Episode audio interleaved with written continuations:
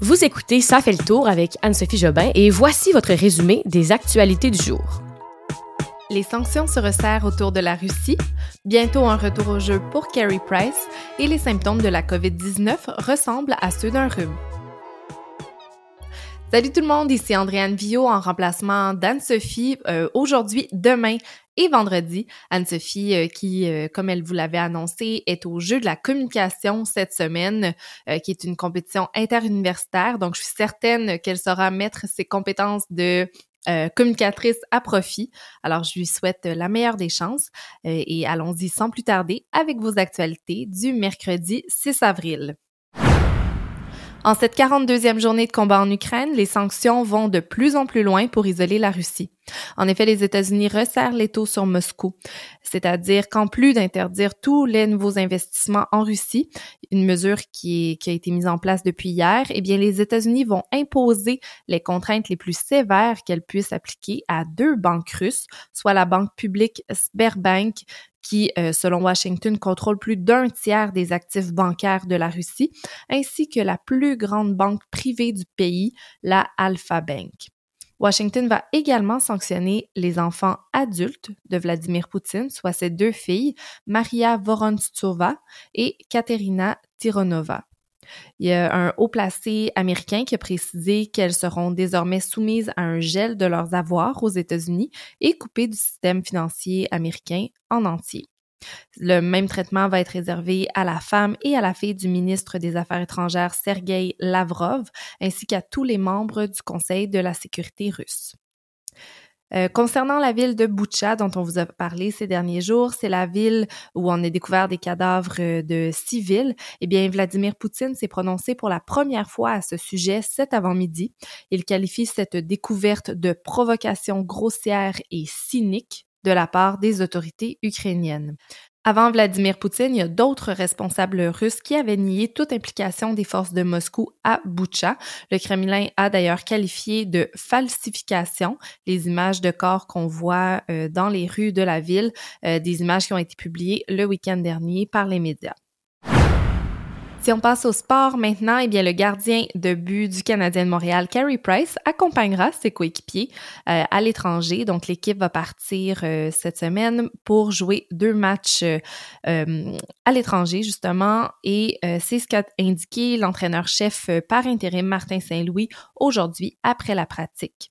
Carey Price ne devrait toutefois pas défendre le filet du tricolore, mais ça démontre quand même qu'il y a une amélioration au niveau de son état de santé. On se rappelle que Carey Price n'a pas disputé un seul match depuis le début de la saison 2021-2022 et euh, il se remet toujours d'une opération au genou qu'il a subi euh, durant la saison morte. Euh, d'ailleurs, c'est ça, quand je disais qu'il progresse, il y a beaucoup de progrès qui s'est fait récemment. Il s'entraîne régulièrement avec ses coéquipiers, puis il était d'ailleurs de la pratique aujourd'hui. Toujours dans le monde du sport, il y a la plongeuse Megan Benfito qui a annoncé euh, dans la nuit, disons, de mardi à mercredi qu'elle mettait un terme à sa carrière euh, en plongeon, une carrière internationale bien remplie, durant laquelle elle a entre autres gagné euh, trois médailles olympiques. On se rappelle qu'à Londres, en 2012, elle a décroché le bronze aux 10 mètres synchronisés avec sa coéquipière Roselyne Filion.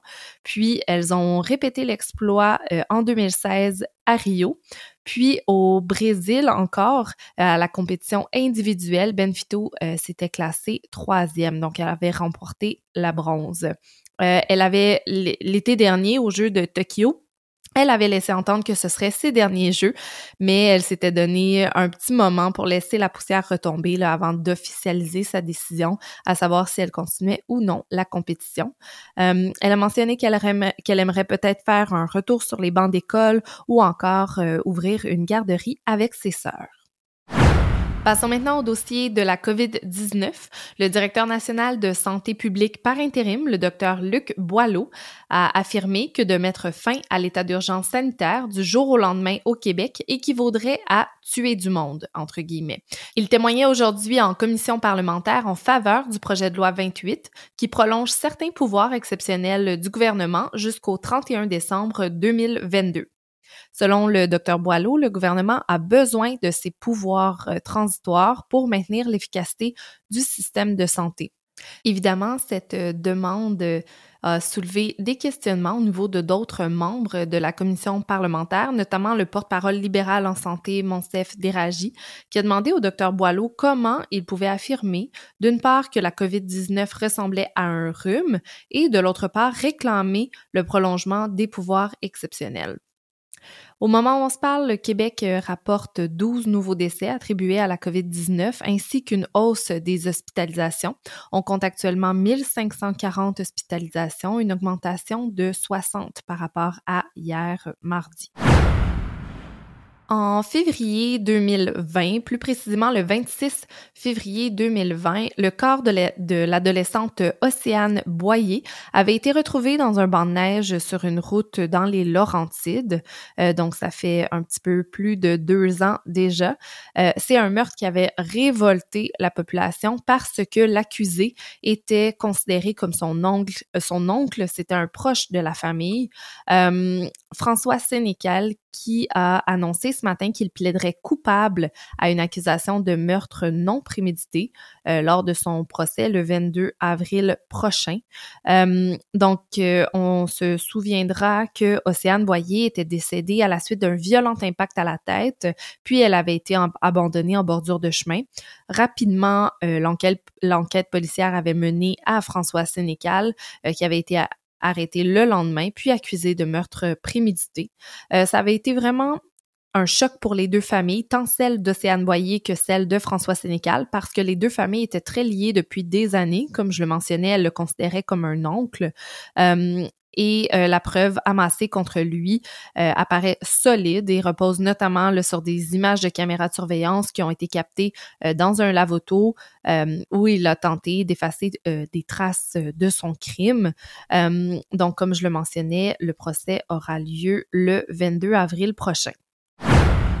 Dans le monde du divertissement maintenant, des Québécois se sont illustrés au Festival international des séries de Cannes. Il y a notamment la série écrite par euh, Florence Lompré, Audrey est revenue, qui a remporté le Grand Prix Dior. Il y a euh, Audrey est revenue a également, en fait, le, casting, la distribution d'Audrey est revenue a également euh, remporté le prix spécial d'interprétation. Et puis, le prix Dior de la révélation a été remis à Rosalie Vaillancourt, l'humoriste que vous connaissez probablement, pour sa série complètement lissée. Alors, euh, des Québécoises qui se sont illustrées à Cannes euh, au Festival des séries. Pour le retour dans le passé, on se transporte le 6 avril 2018.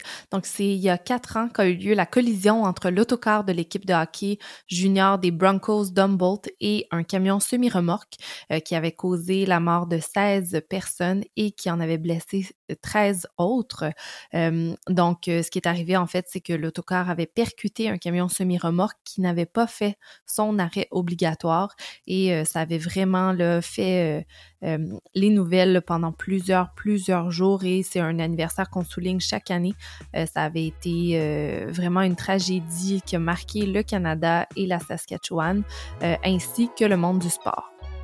C'est ce qui fait le tour de vos actualités du jour. J'espère que vous avez apprécié cet épisode. Je vous rappelle que Anne-Sophie sera de retour dès lundi prochain. Mais d'ici là, on se retrouve demain, jeudi, le 7 avril. Salut tout le monde, bonne soirée!